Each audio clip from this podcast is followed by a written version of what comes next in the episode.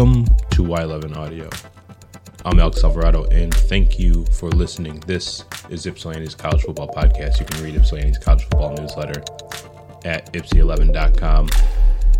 21 0, Jacksonville State, Eastern Michigan. Eastern suffers its first shutout of the year over the weekend. Its first shutout since 2014, since getting blanked uh, 65 nothing back in 2014. That stunk then. That was just a really, really, you know, obviously awful for a lot of reasons back then. That was the first year of Creighton's coaching tenure here. Now into year 10, going to Jacksonville State, facing Rich Rod for the first time. Different set of scenarios. Wasn't a 65 nothing blundering. Wasn't a game where Eastern was just absolutely pantsed and every phase of the game. Eastern looked really good. Eastern even turned the ball over. Uh, well, got a turnover on down, so it was close to a fumble. Didn't really matter. It was fourth down. At the goal line, down 21 nothing in the fourth quarter. Like, you show me a team that, you know, that didn't want to totally give up in a game that just looked ugly and just didn't look like it was ever going to progress you know, it, it's one of those things where like if the offense isn't doing its part and the defense only is, you know, it's just continually showing up, showing up, showing up, maybe not getting all the plays it wants to. It didn't create all the all the tackles for loss, didn't create so many sacks, didn't have so many takeaways, didn't have any of the things that it liked to have for itself going. But still started making plays, still kept the ball in front of them for the most part you know, Jacksonville State, the way I saw the matchup was that if Jacksonville State was going to hit the over in this game, whatever it was, it was I think it was in the 50s, right? One, Eastern was going to have to score some points, which didn't happen. But two, where Jacksonville State could get dangerous on the scoreboard is if it, you know, built on 40 yard run, 40 yard run, 60 yard run, 40 yard run, 60 yard run, and made long, explosive plays that way. Not too many of that, which was good to see. But of course, what are we talking about here when it comes to Eastern? It's right now, it's the quarterback position that has been the position of emphasis lately, the position that everybody's staring at and is like saying that if this doesn't improve, if the game doesn't improve from this position, nothing else matters. Mitch Thomasek's punts don't matter. The defense's takeaways and stops, the end zones, the the goal, the red zone stops, the ability of the running back position, the hunger out of the wide receivers, the development of the tight ends. None of that matters. None of that matters if we're not completing passes if we're not making reads, and if we're not moving the ball downfield. It's as simple as that. It's as simple as that. And so in this game, you know, I felt that if the defense was able to limit the explosives, I figured that if it got into the red zone, like red zone offense for Jacksonville State, Style wise, I felt like EMU was going to match up well and better in the red zone, which it did, it seemed like. But the offense, it didn't matter because the offense could have faced anybody, but it just looked like it lost to ghosts. It looked like it was just beating itself half the time. Jacksonville State got after it, 13 tackles for loss out of them. Confused the heck out of the O line. Yeah, that did a lot. You know, Austin Smith sacked five times. Ike Udengwu sacked once. Like really quickly, let's. I'm just gonna read off some of my stats that I uh, that I put into my game recap over the weekend, and then some other ones as well. 2.4 yards of offense per play. 45% pass completion rate. 16 incompletions, three of them were interceptions. 1.6 yards per rush. Yeah, that's going to happen once you uh, become really one dimensional. One for 15 on third downs. nothing on fourth. Only 10 total first downs, eight punts. Turned the ball over twice on downs. And then, of course, the shutout. On game on paper, let me just like read through some of the stats on here. Uh, and of course, like a lot of these numbers are historically based, which is why it has like what percentile each team lands on based on what it is. For example, EPA per play, expect, expected points added per play. On average, Eastern was in the zeroth percentile. That checks out. Success rate, 24%. First percentile. Yeah, that checks out. Havoc rate, 99th percentile, 27%. That's really damn good. That's really damn good. Considering how much damage Jacksonville Jacksonville State could have put on 83 total plays for them. Yeah, definitely. Defensive run stuff rate, 9%, 0th percentile. That sucks. Explosives is what I, I, I love to look at, though. Um, explosives and success rate. Success rate for Eastern Michigan, 24%, first percentile. Jacksonville State was at 45%, 68th percentile. Um, explosive play rate, though, 2% for Eastern, 4% for Jacksonville State. 2% for Eastern. 2%. Believe me, that number needs to go up before the scoreboard number does because that's that's how it's going to happen. Eastern's going to have to find its way into explosives at this point because there haven't been really any sustained drives this season. A lot of the scores have been from special teams and really, really long runs, really big plays. Moving forward, I think that's going to be what Eastern's going to try to find for. Yeah, I, they always try to find for explosives, of course. But man, they are really going to have to lean on any future explosives as a crutch for this offense moving forward. Explosive special teams plays too. Let's include that. The O line, I'm not sure how much I love it right now. It's had some tough tasks. Held its own against UMass, lost too many battles against Jacksonville State. You know, against MAC play, anything can happen. I know it's a cop out answer, but it's true. A lot of these guys, the, I think the good part for, say, for the starting five that have been on the field since game one of the year. At least they've stayed on their feet for the most part. The biggest changes have been, you know, Dimitri Douglas and Brock Jordan. Brock Roman, I'm sorry. They've been kind of trading off some time a little bit more Dimitri Douglas, but Brock has been finishing games. He had he's had some nice blocks in the Jacksonville State game. Let's see, looking at the total snaps for this season, um, Mickey Re- Mickey Revolinsky, Alex Howie, Brian Dooley, they have not been taken off the field. It doesn't look like at all this this year. Zach Conti's right there.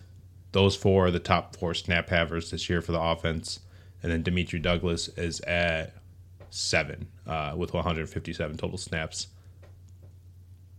At least these guys are staying on the field but we haven't seen Chris Mayo. We haven't seen too much of Dan Sunderman, the D2 grad transfer. You know, I do wonder if something is going on with them, especially Mayo, uh, considering how high of a level of recruit he was coming out of high school. He'd definitely be a good fix for this O line. The quarterbacks could definitely help out some, though. You know, there are times where, you know, five sacks, it's that's got to be a shared responsibility there. Five guys on the O line plus the quarterback. The quarterback could at some point, you know, throw the ball away, get the ball out of his hands some ways that are necessary. But generally, of course, that's not the only thing that's been wrong with this quarterback room. It's just not completing passes at all. For the year, Eastern is just one of four teams nationally with a yards per yards per attempt average that's under five. It's at 4.8 right now. It's 125th in completion percentage. You know, against Jacksonville State, Austin Smith was 6 of 11. Ike, 7 of 18. Three shared picks, six shared sacks. Tried getting JB Mitchell working down the sidelines on some deep routes. He's playing in probably in front of a lot more family because he lives in the state. Seven targets, three catches. His longest was only 14 yards, and that was, oh gosh, and that was like a fourth and 25, third and 25 situation, something like that. Not exactly like the long reception he was looking to have that day. Samson Evans, when Samson Evans, you know, bless him, but when Samson Evans is the team's leading receiver for a game, that's not a good sign. Three catches, 26 yards for him. Von Swinton, 22, 22 yards on three catches out of him. And, and it's, it's hard to really count the receiving stats and kind of judge who's doing well and who's not based on you know when when most of the time passes don't hit their hands at all. The, the, you know the when the passing game is just struggling to you know get to the receivers in the first place how do you judge receiving stats? It's really hard to do that. You just have to look back in the tape and you know just think of like the could have been think of been like like JB Mitchell was targeted at least three times on deep routes. Three more tar- three more times on deep routes that just went over his head or just did nothing. Running the ball, it looks like Jalen played a lot more than Samson, but by snap count they were pretty much down the middle. Um, but running the ball, Jackson 17 times, 83 yards. Evans three times, six yards. Oh, I'm sorry, 76 yards for Jackson, six yards for Evans. And no touchdowns out of either of them. Longest rush of the day was 18 yards. It's an exciting 18 yards, but man, he really had to work for that too. And what what ended up happening after that? Just a just a good old fashioned punt. Speaking of good old fashioned punts, oh my goodness, man. Mitch Thomasek. Mitch Thomasek, really quickly. 72 yard punt in the second quarter.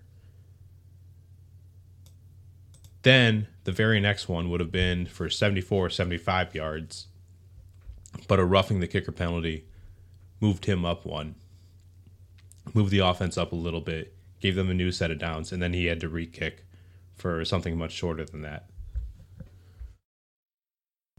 Had that punt stayed on the board, though, he would have been one of one punters in America to have multiple 70 yard punts in the same season uh, for this year. He's already one of five to record a 70 plus, and he's also already breaking school records with this. Right now for the season, 23 punts, 1,079 yards, an average of 46.9. The school record for a season is Jake Julien in 2021 with a 45.9. And then in second place, Austin Barnes in 2014, 44.6.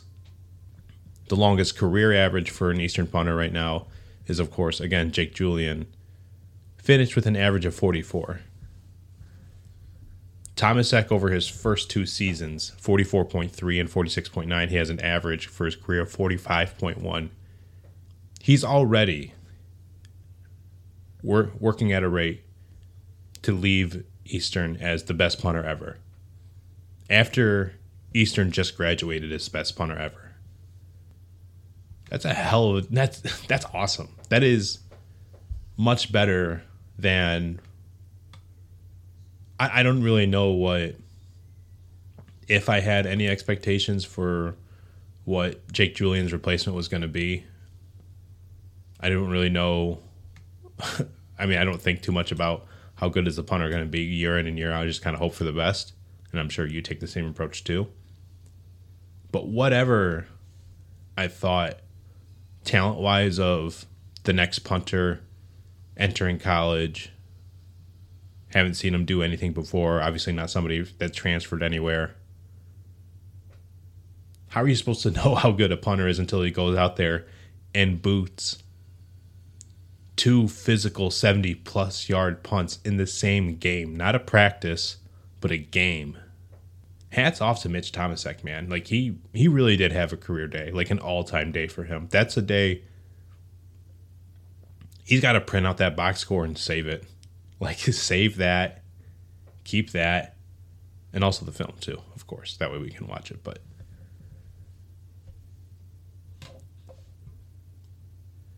big day out of him. And it sucks because it, it's never really a great sign when we go from the offense is struggling, but boy, oh boy, that, that punter, having covered or having followed Eastern for a minute now at least.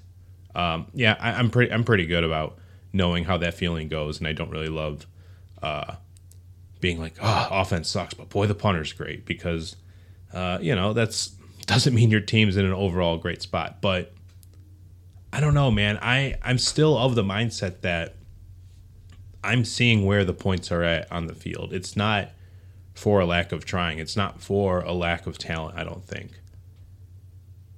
It's just for a lack of execution. It really is that.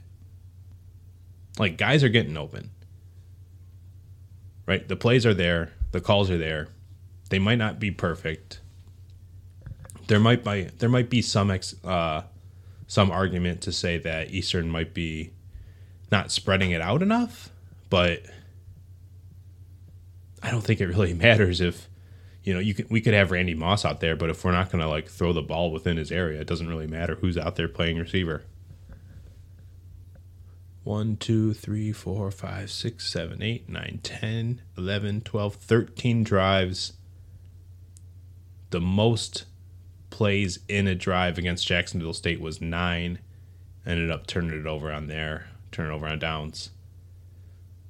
By yards, the longest drive that Eastern had against Jacksonville State was the opening drive, 30 yards, ended in a punt.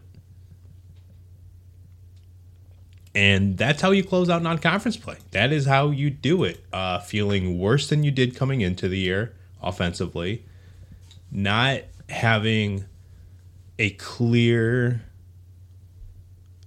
like model of offense that you're going to run with every week. Right now, it is picking and choosing, hoping for the best, and trying to create something. Try to try to create these negatives into positives, but how do you do it when you don't really know who should play quarterback when and what are the true like strengths that they're giving you at the time. Like the situation in short is the two best options EMU has at quarterback are not D1 starter ready at this moment. Not right now. And that's that's the problem. That's not a problem that you want to have entering week 5, entering MAC play going on the road to face Central Michigan, your rival. That's not exactly a great feeling to have at this moment of time. Also, could have been avoided. And so now, because Eastern's in a spot where, oh, good lord, like how how tough does the rest of the year look for them? You know, entering the year, I thought that these first four games would be used for progress in the offensive game. Play out of the Howard game, however nasty that got, and try to show some gradual improvement through the air. I thought Austin was going to be able to at least show that he was going to be like a 60% passer, but that's just not the case right now. And that's what Eastern needs. It needs just a 60% passer out there. But going down the list, going to Central next, they're looking a little bit better. Not excellent, not up to MAC championship caliber, I'd say. But they're showing some fight, better than I thought they'd show at this point in the year. Ball State looking a lot worse. Kent State, okay, they have some fight to them though. NIU, yeah, they beat Boston College, but NIU is looking really, really terrible. Uh, so your next few games still very beatable if you can prove it. But if you end up losing to Central, Ball State, Kent State, NIU, my opinions about Eastern are going to change dramatically. Then you go to Western, then you go to Toledo. Both of those teams just played each other, showed a lot of life, a lot of fight, especially for Western. Toledo ended up pulling it out. Uh, Akron and Buffalo to end the year still don't really love the way they're playing. Uh, Buffalo 0 and 4 right now. That I didn't that I didn't see happening. Like I'm almost surprised to see 0 and 4 right now than I am to see like them start the years 0 and 3 the last two seasons. Wow, 0 and 4. That's not good for them. Uh, Akron, they did go to four overtimes with Indiana. I don't know. Long dramatic pause for a reason. I don't know. Akron, Indiana going to four overtimes. Yeah, sounds about right. Dodged a bullet with Miami. Definitely dodged a bullet with Ohio. Bowling Green, potential bullet to be dodged. Um, I don't particularly love the way Bowling Green is constructed, but they played pretty competently. I think Bowling Green. I don't know. I, I still got to check out on them, but uh, you get to avoid those. You feel I. I've seen projections that still say that Eastern's bound to finish with seven wins on the year, win five more games. I think that's that definitely makes a lot of sense. You have a lot that you need to prove over the next three weeks in particular. You really need to show a lot of improvement over Central Week, over Ball State Week, and over Kent State Week. Those are still going to be the weakest opponents, probably on the schedule. I'd say. Maybe NIU if it's just ends up getting like a lot worse than what it's shown already. Um, and if like Rocky Lombardi is just not it this year, wow, that did not see him getting pulled as uh that was not on my bingo card. But entering non-conference play 21 nothing that's just a tough feeling, man. It's just such a brutal, brutal tough feeling to end non-con play heading into MAC play like that. And again, I love two thirds of this team. I really do. Like the defense, sure, there's some long plays that could be fixed. There is, and Creighton addresses in the press conference, and after like rewatching it a little bit, I see what he's, I see where he's saying it. Some of these like longer plays, some of the first downs that were given up against Jacksonville State would have been tackles for loss in flag football. But the tackling has just been missing a little bit in some areas and the red zone is just totally there. The red zone, the stops are there, the passions are there. I, I totally, totally different story after the 25 and the 20. Like the red area, the red zone, great looking defense. In the green area, eh. There's going to be some missed tackles out there. There shouldn't be, but there are. I don't know. Just wanted to do something quick. Just wanted to look back at Jacksonville State one last time. We have Central Michigan coming up. Thinking about making the trip. I'm not 100% sure yet. I'm going to probably make my decision in the next mm, two hours after I hit end record on here. But I do want to hear from you. I just, I, I, I am, I am curious from the friends that listen to this podcast. How are you feeling? Like, where, what do you think the biggest struggle outside of quarterback play? Let's say that. Outside of quarterback play, what do you, the Eastern fan listening to this, think the biggest struggle on offense or this team is? Um, one thing I'm going to end on a on a better positive note. Penalties have been terrible. Penalties penalties coming into the Jacksonville State week terrible. 25 total flags thrown against them. Against Jacksonville State, how many penalties did Eastern have? How many penalties? Just three. Three penalties for 15 yards lost. That is definitely a step in the right direction. That is that is a pace of penalties that I could be happy with every single week. Seriously, three, 15 yards lost? Yeah, that's fine. Would rather have zero, not three. Would rather have zero, not 15. But if that's the trade, like I'll, I'll take that because that means you're not shooting yourself in the foot so much in dumb ways. Like the offense is struggling enough as is. Eastern's beating Eastern on offense too much. You don't need Eastern beating Eastern with penalties, too. And thank you for listening to another episode of Y11 Audio. If you like what I do, hit subscribe. If you love what I do, all I ask for is $6 a month, and you can get it all at ypsi11.com. I'm Alex Alvarado, and thanks again.